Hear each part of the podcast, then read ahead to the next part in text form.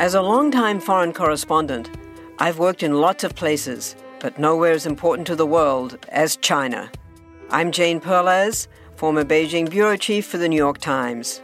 Join me on my new podcast, Face Off US versus China, where I'll take you behind the scenes in the tumultuous US China relationship. Find Face Off wherever you get your podcasts.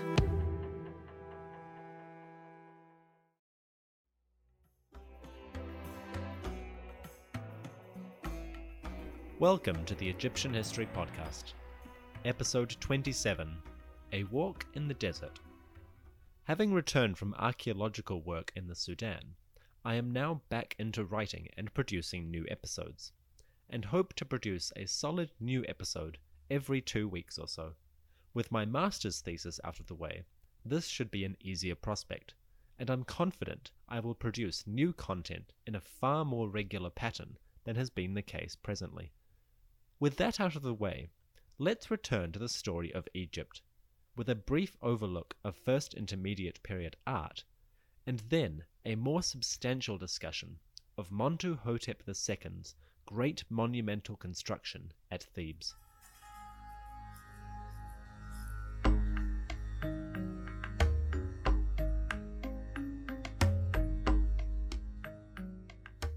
The first intermediate period has ended. Or, more accurately, it is now coming to its final stages. The House of Intef stands victorious over a united Egypt, with their rivals, the House of Keti, a mere shadow in the sands of the Nile Valley. Looking back on this time, a period of some 200 years, which we have covered in just three episodes, it goes without saying that a lot of detail has been missed. This is partly the limitations of history podcasting, but also partly the nature of the period itself. The lack of a strong central authority means that monuments and inscriptions and written papyrus archives are in very short supply. But the first intermediate period was also a time of wonderful artistic expression. Fittingly, the collapse of a single monarchical power gave rise to local voices in carving and decoration. While the style of art didn't change in its most basic features, the manner in which figures were represented did change to some degree. For instance, men were shown as more fleshy or chubby in some cases, and women as slightly elongated and slimmed. The eyes are particularly interesting, often wide and bright, almost similar to a cartoon character. I have provided some images from this period on the website, egyptianhistory.libsyn.com, and I hope you'll agree when I say that they show a wonderful sense of liveliness, of character, and individuality. Early Egyptologists, who were educated and obsessed with the classical Greek forms, dismissed such works as a decline in quality from the greatest art of the Old Kingdom. Compared with the beautiful granite statues of Khafre or the carved images of Pepi I, they felt that the first intermediate period artists were inferior at some fundamental level. Perhaps to some degree that is true. After all, the resources were not available to pay for such works as the Old Kingdom kings had been able to afford. But to dismiss these later art pieces is, in my opinion, a serious mistake. Indeed, to dismiss the first intermediate period itself is an almost pathological error in the study of Egyptian history. This period had uncountable influences on the society of Egypt, ones which will continue to feature in the episodes ahead. So, although I've covered the political history in just three episodes, ahead of us there will be frequent callbacks to the first intermediate period. I hope, over time, that you will come to see just how powerful an influence this era and the memory of this era played in the development of Egyptian culture.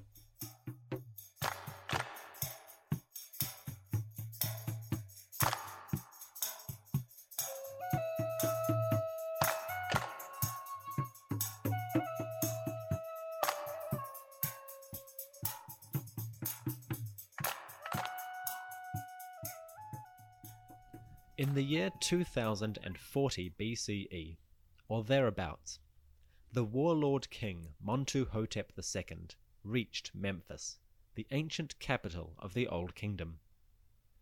Entering in victory, he can now be considered the first king of Upper and Lower Egypt to claim genuine and effective power over the Nile Valley and Delta in nearly 200 years. In celebration of his victory, Montuhotep took the rare decision to alter his royal titles. This occurred in three distinct stages, as the king altered one section of his titulary and then another. Finally, he settled on the Horus name of Sematawi, or He who unites the two lands. The name was an august one, casting Montuhotep as a new Narmer, the legendary ruler of the pre dynastic period that had successfully forged the unified kingdom of Egypt. But names and titles do not make the king, and Montuhotep could easily have been forgotten quickly had his rule been merely a stepping stone on the path to true reunification. Egyptian royal prestige rested on more than the control of the Nile Valley's largest communities. A king needed to proclaim his right to the throne, and there was really only one truly effective way of doing this. Montuhotep needed a monument. For those of you who have been with us since the beginning, you'll know now how important the construction of monuments was for royal prestige great monuments appeared in the early dynastic period and came to form a prominent part of the king's public legacy. The Great Pyramids of Giza surpassed any monument before or since, but every ruler worth his salt constructed great pyramids and temples to preserve his memory.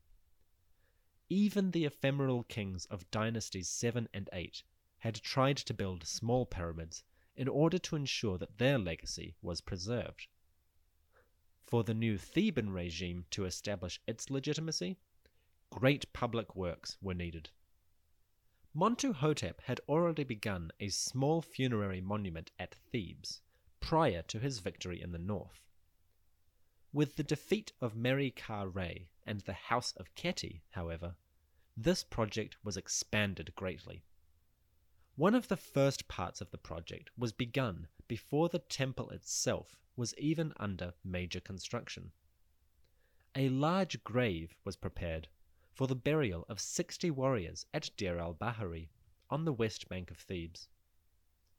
These bodies were not mummified, but despite this, the proper burial and the dry conditions of the region have left a beautiful record of these individuals. We can see their faces, their skin, and their hair. Despite the complete lack of embalming or preparation, these bodies still look as though they could be sleeping. The burial of these men, who were soldiers, is commonly connected with the last years of the First Intermediate Period. In fact, I referenced them briefly in episode 26, as part of the last phases to Montuhotep's campaign in the north. It is possible that these soldiers were particularly heroic warriors killed in the campaign. They may have defeated foes in single combat, or led particularly audacious sorties against the enemy. It's unclear exactly what they did to earn such an honor, but it is certain that Montuhotep esteemed these warriors for their service, and rewarded them with a place in the sacred precinct of his burial monument. The temple itself is now largely destroyed, but enough has survived for archaeologists to make some tentative reconstructions of its original form. To describe it, let's do something different and try an imaginative exercise. Close your eyes, take a deep breath, and imagine yourself crossing the Nile on a small wooden boat, approaching the western bank of Thebes.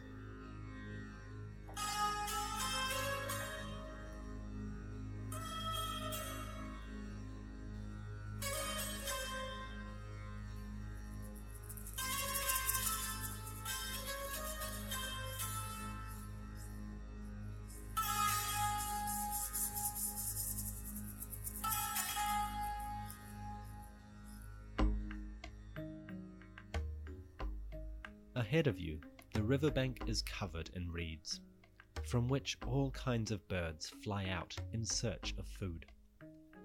Acacia trees stand in small, scattered clumps, providing some much needed shade for the farmers working at their fields.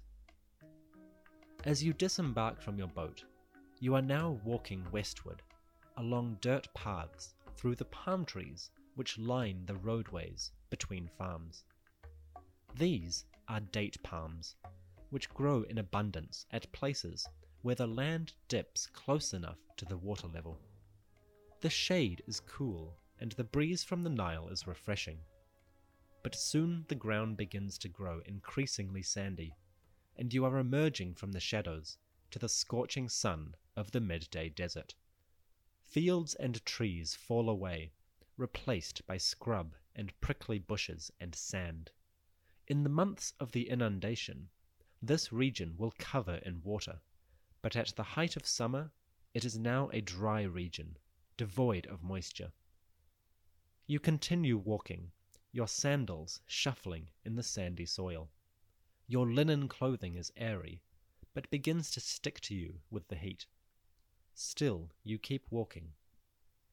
An hour passes as you walk through the desert, following the dirt tracks which lead you towards the cliffs. You cannot yet see the valley of Deir el Bahari, and instead must follow the trackways created by generations of donkeys and farmers moving along the edge of the fertile plain. Another hour is nearly past, and the cliffs now loom large overhead as you move into their sacred confines. Dust is in the air, and the rock faces echo faintly with the sound of chisels and hammers. Shouting can be heard, occasionally filtering down the canyon. Rounding a corner, you come to Deir el Bahari and the mortuary temple of Montuhotep II. A massive square podium rises out of the sand, covered in acacia scaffolding, and the small shadows of men hurrying to and fro, carving, hauling stones, and working at the myriad tasks of construction. The podium is built of carved limestone, sourced from the local area. A long causeway rises up to the top of the podium, allowing the movement of construction materials, and, one day, the king's mummified body. The podium itself is raised against the slope of the cliffs to protect the tomb against the Nile waters.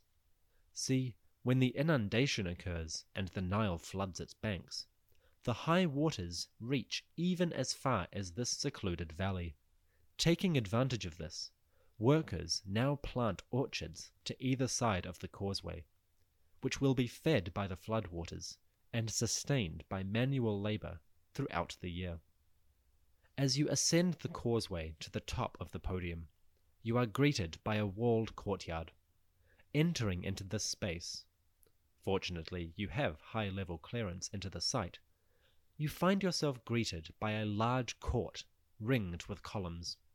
The walls of this courtyard are decorated with scenes of hunting, ceremonial processions, and foreign campaigns.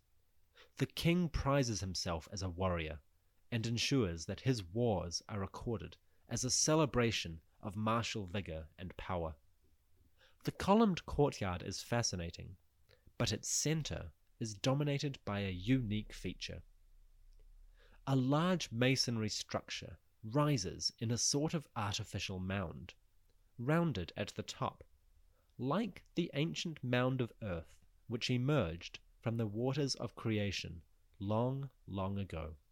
The structure is sometimes thought to have been a pyramid, based on a later text which refers to this building, with the symbol of a pyramid used as a determinative.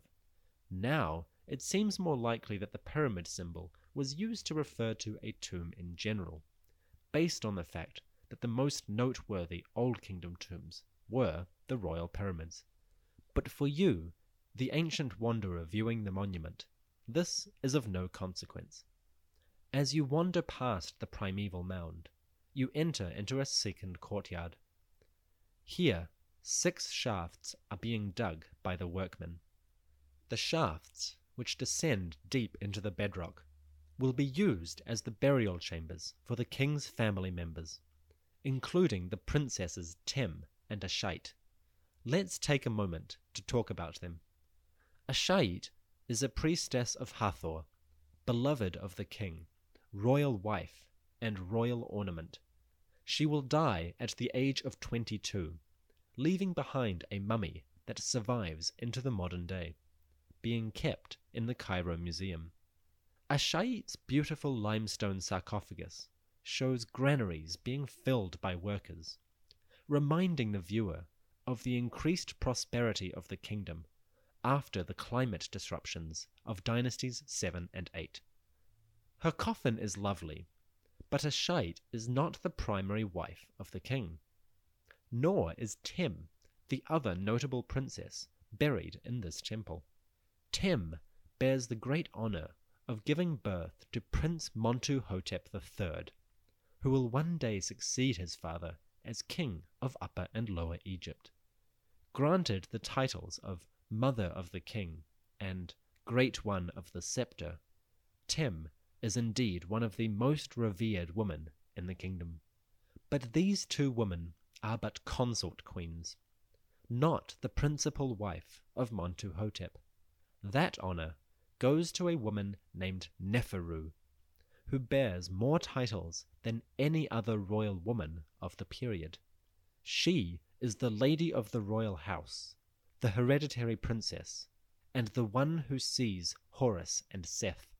Neferu's titles place her at the center of divine cults and the royal household, a strong centralization of power and religious authority.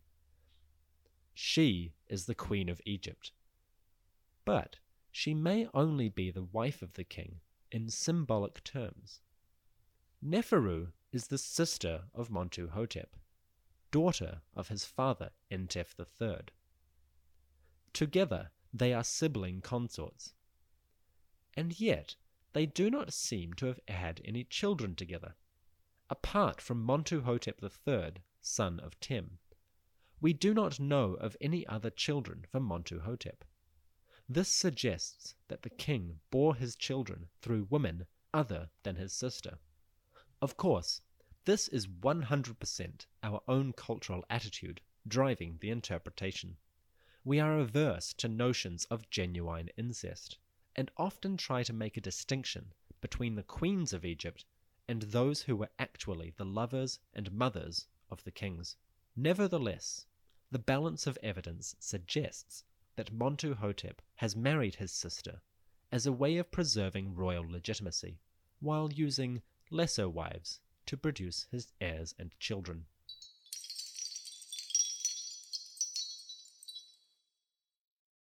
As you turn away from the tomb shafts of these royal women and advance further into the temple, you are now approaching the entrance to the king's tomb.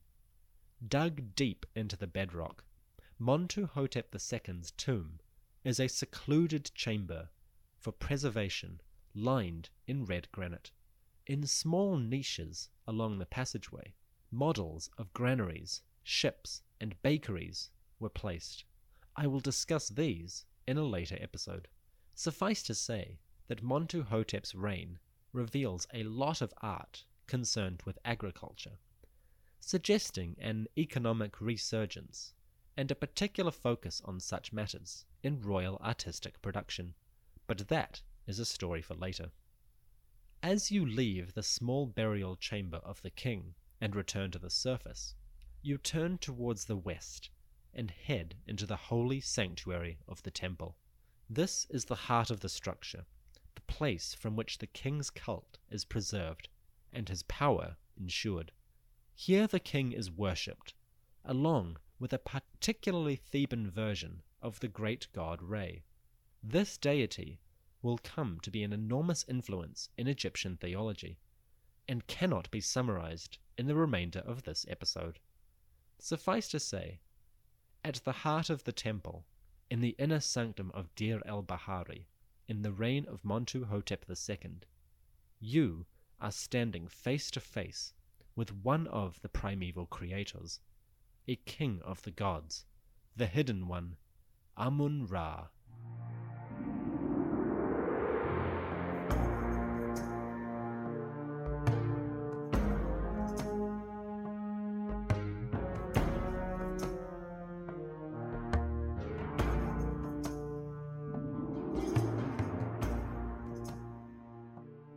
If you feel like that was a cliffhanger, and that our discussion of the Deir el Bahari temple is not finished, you are correct. Next time, we will leave the temple of Deir el Bahari and visit some of its primary sites on the way out. Then, we will join with Montuhotep II as he leads a massive campaign into Nubia to reassert Egyptian dominance of this land and claim his legacy as the king of Upper and Lower Egypt.